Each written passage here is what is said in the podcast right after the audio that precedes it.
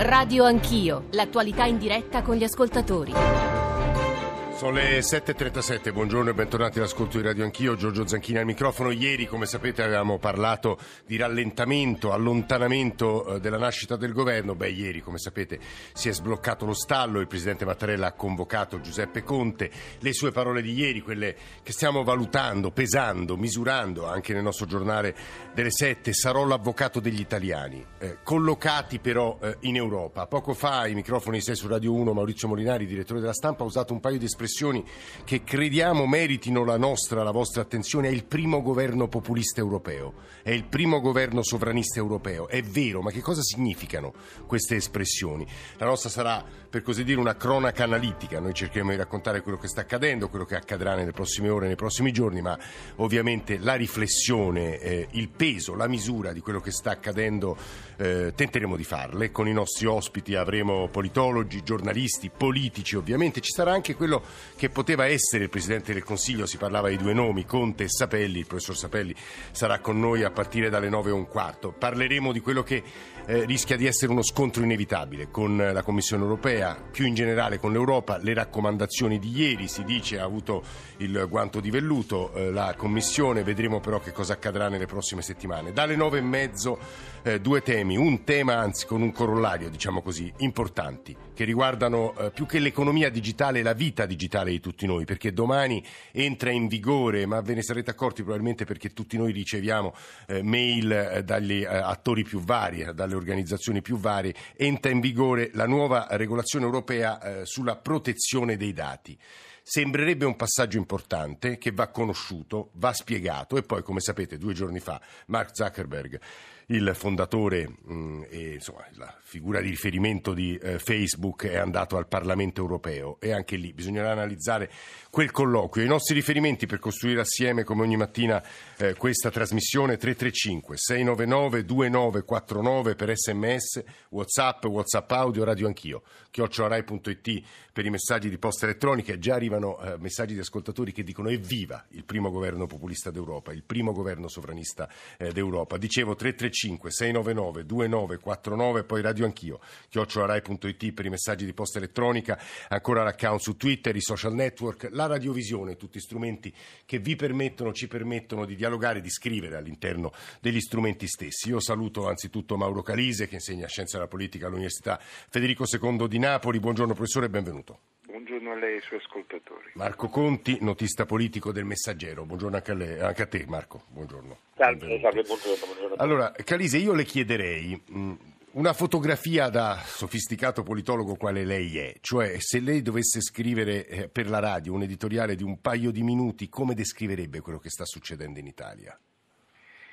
Ma sicuramente il primo governo populista è annunciato per la verità dall'America e questo non bisogna mai dimenticarlo, una lezione della quale negli ultimi due anni abbiamo parlato fin troppo poco, come se fosse una di quelle stranezze in cui gli USA hanno abituato, ma eh, molto meno sovranista per la verità, almeno per quello che si è visto fino adesso, un premier che si è dichiarato col cuore di, come dire, collocato a sinistra e, e con la conversione molto rapida di Di Maio su posizioni filo europeisti o comunque sicuramente non di rottura, peraltro quell'elettorato lì non è particolarmente interessato a una rottura con l'Europa, non ne capirebbe le conseguenze, ma le soffrirebbe per primo e perché l'elettorato in linea di massima diciamo così più svantaggiato. Sì. Su, per quanto riguarda la Lega, poi insomma la Lega è un partito bifronte perché non dimentichiamoci che la forza della Lega sta nella sua trazione territoriale e amministrativa, nelle città che governa, nelle amministrazioni regionali, ma anche in quel tessuto di piccole imprese che definire anti-europeo con il livello di export che hanno mi sembrerebbe un po' frettoloso. Eh, sovranista è la posizione di Salvini, gli è servita fondamentalmente per rompere l'accerchiamento territoriale della Lega e guadagnarsi uno spazio nazionale. Però, però, certo ha bisogno adesso di fare un po' la voce grossa. Io non mi aspetto grandi rotture mm. perché sulle grandi rotture potrebbe aprirsi una crisi che non conviene in questo momento né a lui né a Di Maio. Calile, le faccio un'altra domanda, poi vado da Marco Conti. Lei conosce bene, che, che credo viva a Napoli se non ricordo male, insomma è editorialista anche del Mattino da tanti anni, insegna a Napoli, conosce bene le attese del mezzogiorno. Io, eh, ovviamente, il campione di, di, dei messaggi che noi riceviamo è parzialissimo, piccolo, insomma non, non, non ha un grande rilievo statistico, e però vedo subito arrivare dei messaggi, ecco, finalmente l'establishment, i mass media che rappresentano quell'establishment ha paura, finalmente finalmente il primo governo populista d'Europa, significa un governo voluto dal popolo contro le ideologie, contro le sottomissioni pochi, a pochi eurocrati e banchieri e soprattutto molti ascoltatori meridionali che scrivono finalmente. Che attesa c'è al sud, professore? Ma guardi, l'attesa va, va come diceva, differenziata per segmenti di, di, di, di, attenzione sì. di popolazione. In rete lo sappiamo, c'è una minoranza attiva che naturalmente è importante, ma è una minoranza. Se fossero stati solo quelli a votare per, per Di Maio non li avremmo adesso al governo. C'è stata una forma di ribellione diffusa alle condizioni economiche drammatiche di questi ultimi anni. Io ricordo che quando il governatore De Luca lanciò due anni fa gli Stati Generali del Sud la proposta di 200.000 assunzioni, il governo di Calenda e di Renzi gli rise in faccia.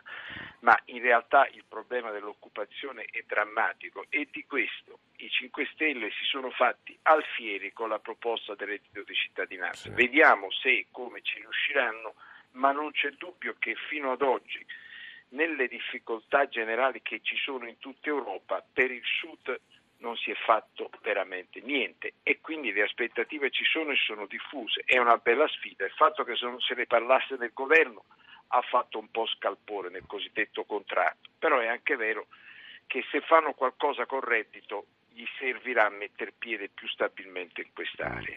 È Mauro Calise che sta parlando, Marco Conti, notista politico del Messaggero, ti chiederei un paio di cose. Ora noi stiamo ragionando come se tutto fosse già compiuto, in realtà il Presidente del Consiglio incaricato poi scioglierà immaginiamo la riserva nelle ore a venire, presenterà una lista dei ministri al Presidente Mattarella, lì si aprirà, crediamo, un negoziato. Marco, ti chiederemo di aiutare gli ascoltatori a capire quello che potrebbe accadere nelle prossime ore e giorni e, quali sono i problemi ancora sul terreno. Marco. Sì, ehm, ovviamente ieri ricevuto l'incarico ha anche detto il Presidente del Consiglio eh, che l'accettazione è con riserva, è la formula che si usa in sì, di prassi, diciamo per eh, dire che appunto, tornerà eh, eh, con, a sciogliere la riserva una volta che avrà eh, riscontrato sia l'esistenza di, un, di, una maggioranza a sostegno sia che avrà pronta una lista, la lista dei ministri. Eh, scritto e detto eh, che ovviamente sulla lista, sulla lista, dei ministri, specie su alcuni ministeri chiave, il Presidente della Repubblica eh, vigilerà in particolar modo eh, sono i ministeri chiari del governo, sia dal punto sì. di vista della, diciamo, che regolano le relazioni internazionali, sia anche gli impegni internazionali, quindi economia, esteri, difesa. E, e io ho l'impressione che parte diciamo, della trattativa sia già comunque diciamo, delle linee più che, più che trattativa. quindi Savona reggerà a tuo avviso Marco? Savona. Eh, io, ma eh, eh, Savona, Savona è un una persona che eh, eh, quale Savona? Ecco, questo è, l'ultimo esatto. Savona, eh, eh. Esatto, l'ultimo Savona probabilmente ha incontra delle difficoltà. Il primo Savona è quello che ha diciamo, lavorato con il, l'allora Presidente del Consiglio e poi Ministro, Ministro del Tesoro Ciampi all'ingresso del, dell'Italia nell'euro. Quindi io credo che eh, eh, è chiaro che un, eh, più che altro un ministro con forti connotazioni antitedesche può creare, quale è stato Savona, può creare dei problemi. Però, Su diciamo questo Marco, scusa se mi permetto di interromperti, eh. poi ti faccio finire la riflessione. Devo dire poi quando avrò tempo, magari nella seconda parte, leggerò alcuni frammenti perché Marco Conti ha usato un'espressione importante, con forti inclinazioni antitedesche a proposito di Savona. Stamane c'è un'intervista a Vincenzo Visco, che è stato, come ricorderete, Ministro delle Finanze, mi pare governo Ciampi, che eh, sottolinea proprio questo dato e c'è un articolo su Repubblica, una corrispondenza di Tonia Mastrobuoni, che dice la preoccupazione tedesca proprio per questi caratteri del governo italiano. Scusami Marco, dopo magari tornerò su questo. Sì, sì, ma infatti, infatti il, però io mm, questo anche è, è, credo che vada un po' verificato, eh, diciamo, perché un conto poi è, è, l'azione di un uomo politico, un conto è la pubblicistica, anche se evidentemente non è che non, che non si parlare di una incoerenza, però certo che eh, Savona eh, diciamo, eh, sarà stato anche ovviamente il momento, la fase il, anche eh, diciamo, altri eh, non, non, tacciabili di, di anti-europeismo eh, della moneta unica. Ma purtroppo la voce di Marco Conti si, si, si, sente male, o magari proviamo a richiamarlo per eh. avere una linea migliore. Ave, ha detto un paio di cose che mi sembravano significative a proposito, ad esempio, dell'eventuale ministero Savona. Il quale, quale Savona? Il primo Savona, il secondo Savona? Poi spiegheremo agli ascoltatori quali e perché sono importanti queste differenze. Ritornerei anche e rilevando che gli ascoltatori insistono moltissimo su questo dato, eh, questa contrapposizione fra il governo, l'elettorato più svantaggiato, l'ha definito il professor Calise, e l'elettorato che viene attribuito, e si riferisce soprattutto all'ascoltatore, l'ultimo che ha scritto a PD e Forza Italia, come l'elettorato delle classi sociali che stanno bene, eh, di chi ha pensato solo alle banche, di chi è accompagnato dai poteri forti e le, le dichiarazioni dell'Europa e di Confindustria di ieri ne sarebbero manifestazioni. Chi ha riflettuto molto su questo elemento è sicuramente Diego Fusaro, filosofo, insegna a Milano, eh, ha appena pubblicato pubblicato Storia e coscienza del precariato. Professor Fusaro, benvenuto e buongiorno. Un caro saluto da Diego Fusaro. Perché eh, questo elemento, eh, e lei in questa trasmissione già l'ha sottolineato più volte, eh, è per lei dirimente, cioè chi rappresenta chi. Questo è un governo che rappresenta gli esclusi, gli svantaggiati, quell'Italia che in questa crisi ha sofferto di più e che dalla globalizzazione o della globalizzazione ha visto solo i frutti negativi. Quelle espressioni che ha esatto. sentito ieri dal professor Conte, l'avvocato del popolo, eh, eh, il governo del cambiamento e poi ancora i leader politici. Nessuno fermerà il governo del cambiamento. Che speranza c'è, che rischi ci sono, Fusaro? Effettivamente suffragano quanto si era detto, sia il fatto che eh, il governo in carica è stato eletto essenzialmente dagli sconfitti della mondializzazione, da quello che io chiamo il precariato, gli sconfitti della mondializzazione che sono essenzialmente le classi lavoratrici non più rappresentate dalle sinistre e i ceti medi borghesi che sono stati anch'essi pauperizzati eh, per via della mondializzazione, della competitività globale. Queste classi hanno essenzialmente visto eh, nel partito del 5 Stelle e nel partito della Lega possibili rappresentanti dei propri interessi, 5 Stelle nel mezzogiorno e la Lega al nord. Ecco, l'inizio di questo governo già mi pare che avvalori queste tendenze nelle espressioni da lei evocate prima, perché effettivamente queste classi sono state letteralmente cannoneggiate dal, del precedente governo, a colpi di Jobs Act le classi lavoratrici che sono state letteralmente riplebeizzate, io dico nel mio libro, cioè essenzialmente private di quelle conquiste fondamentali come il posto fisso, come eh, perfino il registro degli infortuni nei luoghi di lavoro è stato... Però allora le faccio una domanda obiezione, professore. Perché, se è vera mia, il mio assunto, solo in Italia? Ma eh, non, è, non è avvenuto solo in Italia, questa è una tendenza mondiale essenzialmente. Tenga conto che però nell'Italia, nell'Europa occidentale è il primo governo, di nuovo fra mille virgolette, populista. Sì, no, no, io dicevo che è una questione mondiale europea il fatto che le sinistre non rappresentino più il popolo, si sia creato un divorzio fra base nazionale popolare, diciamo così, e sinistre che rappresentano ormai l'elite. Eh, L'Italia è sicuramente il primo caso in cui effettivamente alle votazioni il popolo vota incondizionatamente partiti che vengono definiti populisti, dove per populista nelle, nella mia definizione si intende chiunque assuma il punto di vista del popolo e non quello dell'elite turbomondialiste. Questo, questo, è un passaggio molto interessante che non posso non girare al professor Calise aggiungendo solo una considerazione che è presente stamane nelle analisi sui giornali, professor Calise. Se è vero questo assunto e quindi che gli italiani sono stati, o almeno la maggioranza degli italiani, vittime dei processi di mondializzazione, eh, di globalizzazione, chi ha il coraggio di fare l'opposizione al popolo? Questo è il punto, professor Calise. Ma guardi, intanto io farei una distinzione.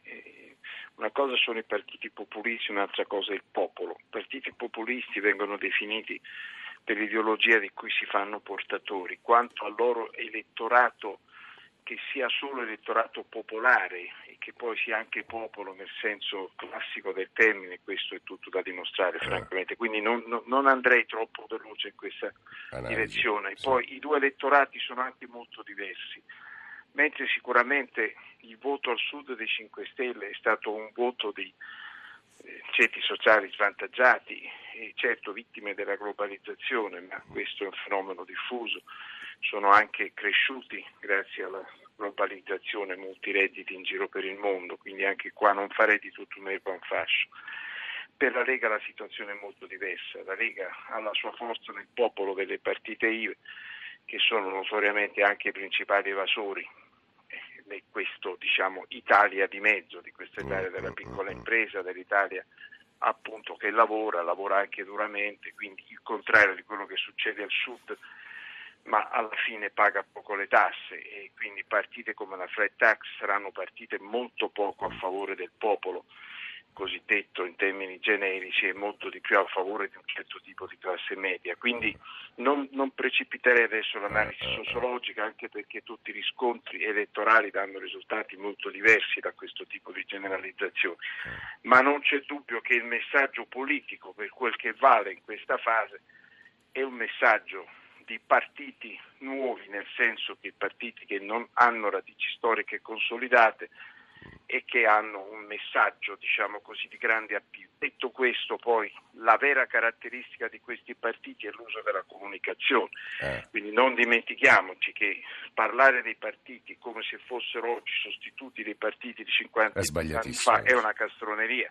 Eh. I partiti di cui stiamo parlando sono partiti che fanno un uso spregiudicato, estremamente abile e convincente della rete eh. e anche della comunicazione televisiva, come abbiamo visto, chapeau a, da parte di Salvini. Ora che tutto questo significhi poi far funzionare meglio un paese, un'economia, addirittura investire, discorso, è tutto un altro discorso e staremo a vedere. Eh sì, Però questa situazione al momento c'è non sappiamo quanto dura, non sappiamo come si sviluppa, ci sono novità importanti, ma non è cambiato il mondo. E credo che per i politologi, per i filosofi, quello che sta accadendo e accadrà in Italia sarà interessantissimo. A Marco Conti una domanda eh, da un minuto e venti secondi, se riesci Marco. Eh, Giuseppe Conte riuscirà ad essere un premier forte a tuo avviso con le premesse che abbiamo visto sinora?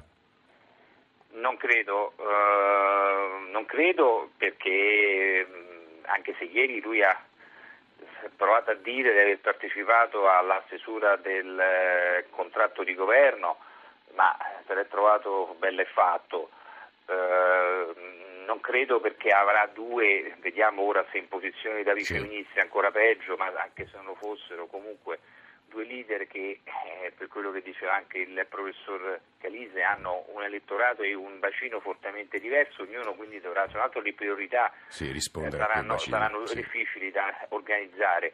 Non credo perché tra breve avremo, a breve, comunque mm. il prossimo anno, uh, elezioni europee, europee. Eh, quindi adesso avremo, avremo, ne avremo un'altra eh, amministrative tra pochi giorni, ma comunque è l'appuntamento delle elezioni europee che è ovviamente un voto proporzionale renderà tutto ancora più, di... più complicato. Eh, esattamente, noi dovremo misurare tutto anche a brevissimo quelle elezioni alle quali faceva riferimento Marco Conti. Marco Conti, Diego Fusaro, Mauro Calise, grazie per questa analisi iniziale. Adesso il GR1, ma poi ripartiremo dagli ascoltatori, molti e con molte idee, anche critiche da muoverci. Ci risentiamo fra circa mezz'ora. Sant'è Sant'Anna vi ricorda l'appuntamento su Radio 1 con il Giro d'Italia. Rai Radio 1.